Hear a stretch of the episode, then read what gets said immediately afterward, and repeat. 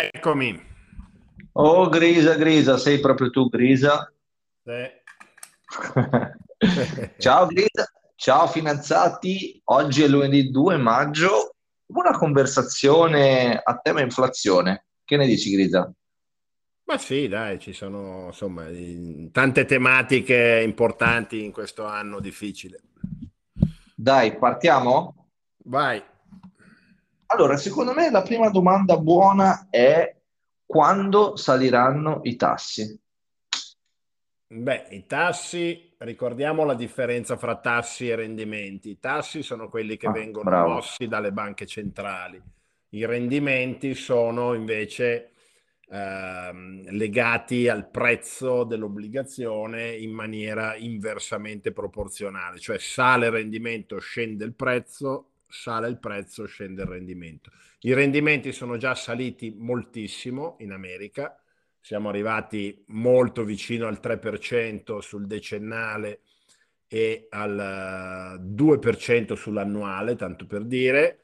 I tassi eh, per ora eh, sono saliti eh, molto meno, è stato fatto un primo rialzo, adesso mercoledì dovrebbe esserci eh, la riunione della Fed che dovrebbe rialzare di uno 0,50. Il mercato oggi sta scontando una uh, aspettativa di 10 rialzi dei tassi per arrivare intorno al 3% anche con i tassi. Quindi vediamo se, uh, se sarà così o se i, i rendimenti sono cresciuti più di quello che farà poi effettivamente la Fed. In Europa uh, invece le cose sono molto diverse.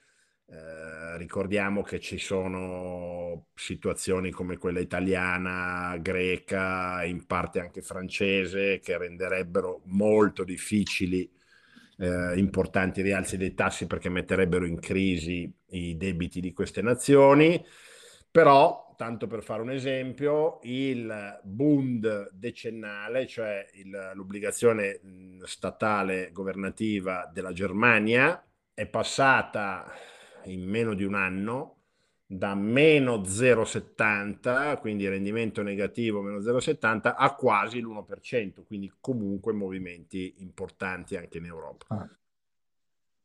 Ho capito, scusa Grisa, ma mi sono perso un pezzo. Hai parlato di 10 rialzi e qual è l'orizzonte temporale di questi 10 rialzi per la Fed? L'aumento dei tassi? Poco più di un anno. Questa è l'aspettativa ah, del mercato, eh. il mercato sta scontando questo andamento. Uh, vedremo. Vedremo se sarà così o se questo diciamo, rialzo feroce e veloce, feroce per quello che è stato l'andamento degli ultimi anni, invece non causerà eh, recessione o fortissime discese dei mercati azionari e quindi allora magari la Fed ancora una volta tornerà sui suoi passi. Ecco, a proposito di recessione, perché l'aumento dei tassi dovrebbe creare recessione, considerando allora, che c'è già tanta liquidità in giro? Sì, eh, però diciamo che l'aumento dei tassi provoca una riduzione dei prestiti sostanzialmente. No? Quando il denaro costa poco o nulla, come è successo negli ultimi anni, è molto facile indebitarsi perché tanto costa poco e eh, vediamo come va. Se invece questo costo eh, comincia ad essere più sostanzioso, anche se ormai diciamo è tutto molto relativo, no? perché se Uh, negli anni 80, ancora primi anni 90, per dire quando io ho iniziato a lavorare nel 1991 in Italia i rendimenti, i tassi erano intorno al 20% e si viveva comunque... 20% sì. di rendimento? Sì, sì, i pronti controtermini, le carte, le carte commerciali, mi ricordo, io le facevo e i rendimenti erano 19-20%. Ovviamente anche l'inflazione era lì intorno. Oggi ah. un costo del denaro del 3-4% terrorizza i mercati, no? quindi mh, è, è, tutto un po' relativo. Però è vero che se il denaro da 0 eh, passa al 3%, per esempio il costo dei mutui negli Stati Uniti è passato in brevissimo tempo da un costo annuale di circa il 2-2,5% a più del 5%, quindi è sostanzialmente raddoppiato. Anche qui eh, i mutui mh, mm, costavano in double digit, in doppia cifra, però adesso il mercato è abituato a tutto ciò. Quindi il punto è che se tu cominci a far pagare il denaro eh, in maniera mm, più alta, meno gente lo prenderà a prestito e quindi per forza di cose avrai una riduzione dell'attività economica generale.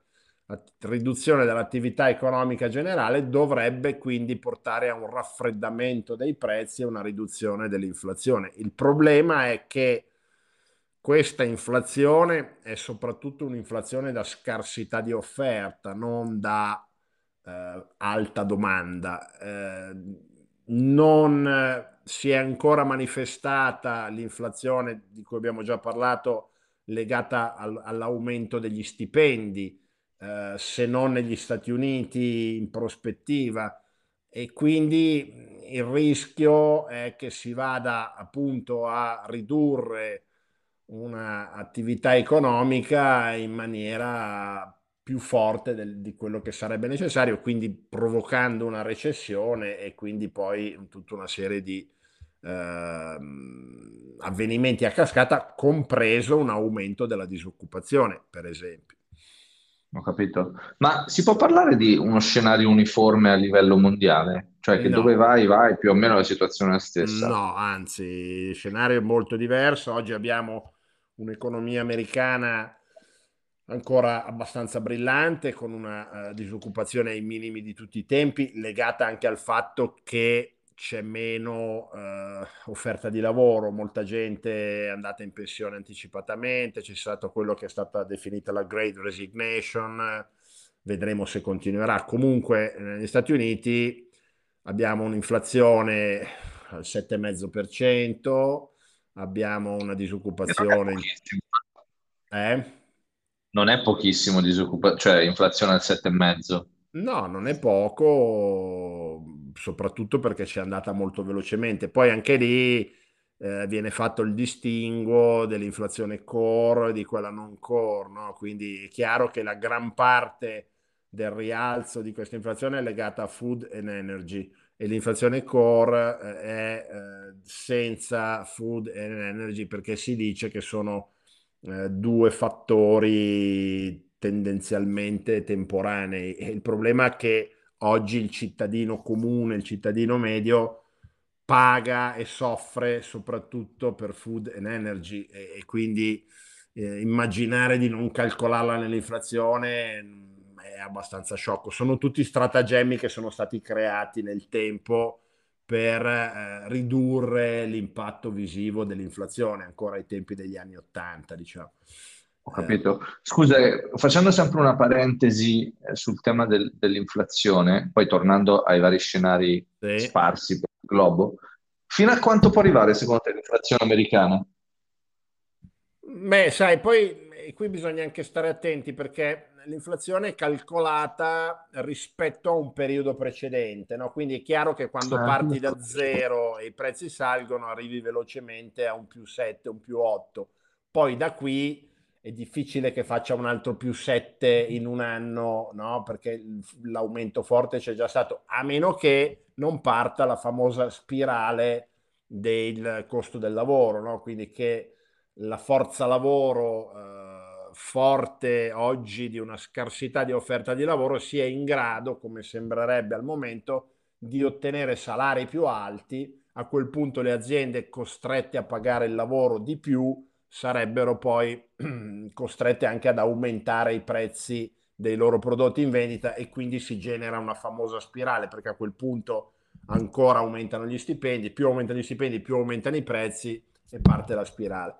Ehm, quindi mh, non lo so, è chiaro che il problema dell'energia rimane, eh, indipendentemente dalla situazione del- della guerra fra Ucraina e Russia, perché c'era già prima eh, l'inflazione dei prodotti agricoli, anche lì ha avuto un'accelerata con la guerra, ma c'era già prima, perché siamo in un ciclo eh, di materie prime e di prezzi in salita, abbiamo problemi eh, con i trasporti, abbiamo problemi con, come abbiamo già detto, per esempio con la questione dell'elettrificazione dell'economia eh, legata al bisogno di una serie di materiali come per esempio il rame, dove si ha un eh, deficit di offerta sicuro nei prossimi anni sulla base di quelle che sono le aspettative potenziali di rame che sarà necessario. Come abbiamo già detto, in un'auto elettrica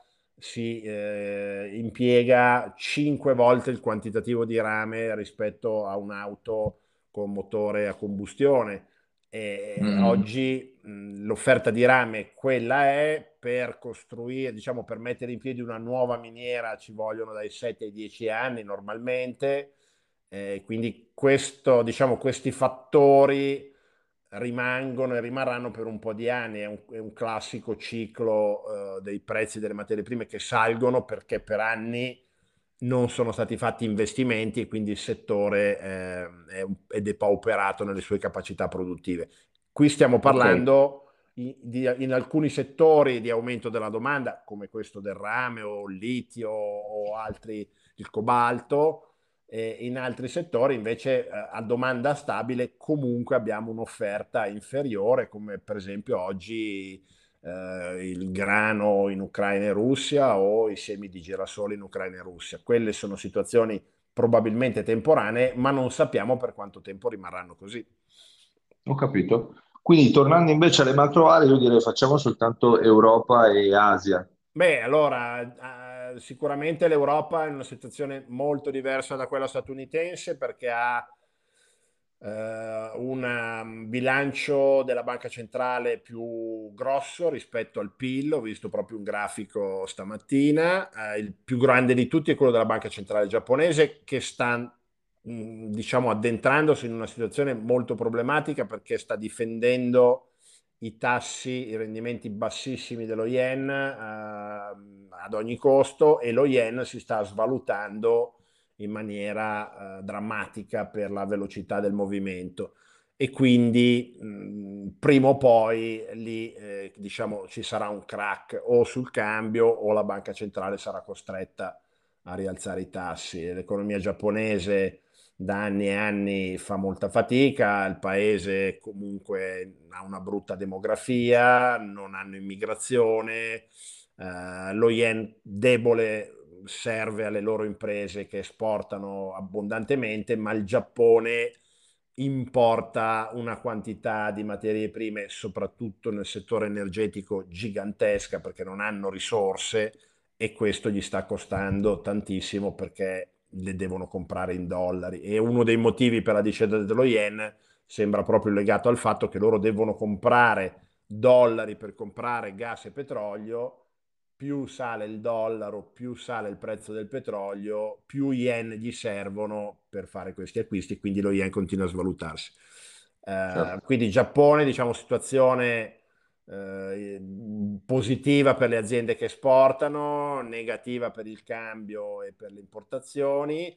Europa molto fragile, eh, con differenze abissali fra nazioni, Germania, Francia, eh, Scandinavia, Italia, insomma sono tutte situazioni molto diverse e come sempre una politica univoca della Commissione della Banca Centrale eh, si riduce a un grande compromesso per cercare di non scontentare nessuno e quindi ovviamente molto meno efficaci delle manovre della Banca Centrale Americana, per esempio, perché là abbiamo un'univocità di, di intenti.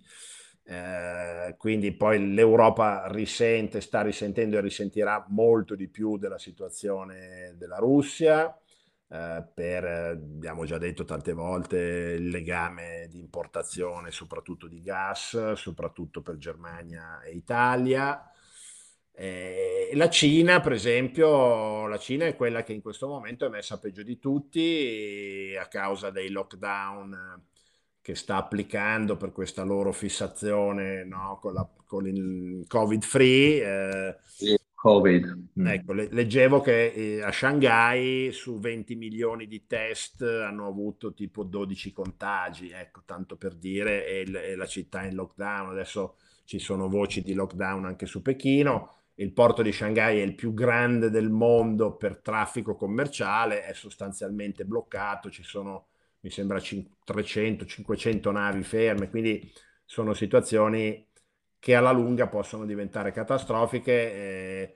Eh, lo yuan o renminbi mm, è sceso in maniera sostanziale ultimamente, eh, le aspettative di crescita cinese vengono tagliate praticamente ogni due o tre giorni, eh, siccome la Cina comunque pesa un 25-30% della crescita del PIL globale, è chiaro che una diminuzione forte della crescita cinese porterebbe a una diminuzione di tutto il PIL globale e quindi avrebbe effetti su tutte le economie. La Germania, ricordiamo che ha un export di più del 50% del proprio PIL e buona parte è legata alla Cina e all'Asia, quindi la Germania tra i problemi col gas russo e i problemi della Cina rischia di fare un capitombolo non indifferente. Se lo fa la Germania, diciamo che l'Europa va al traino della Germania nel bene e nel male.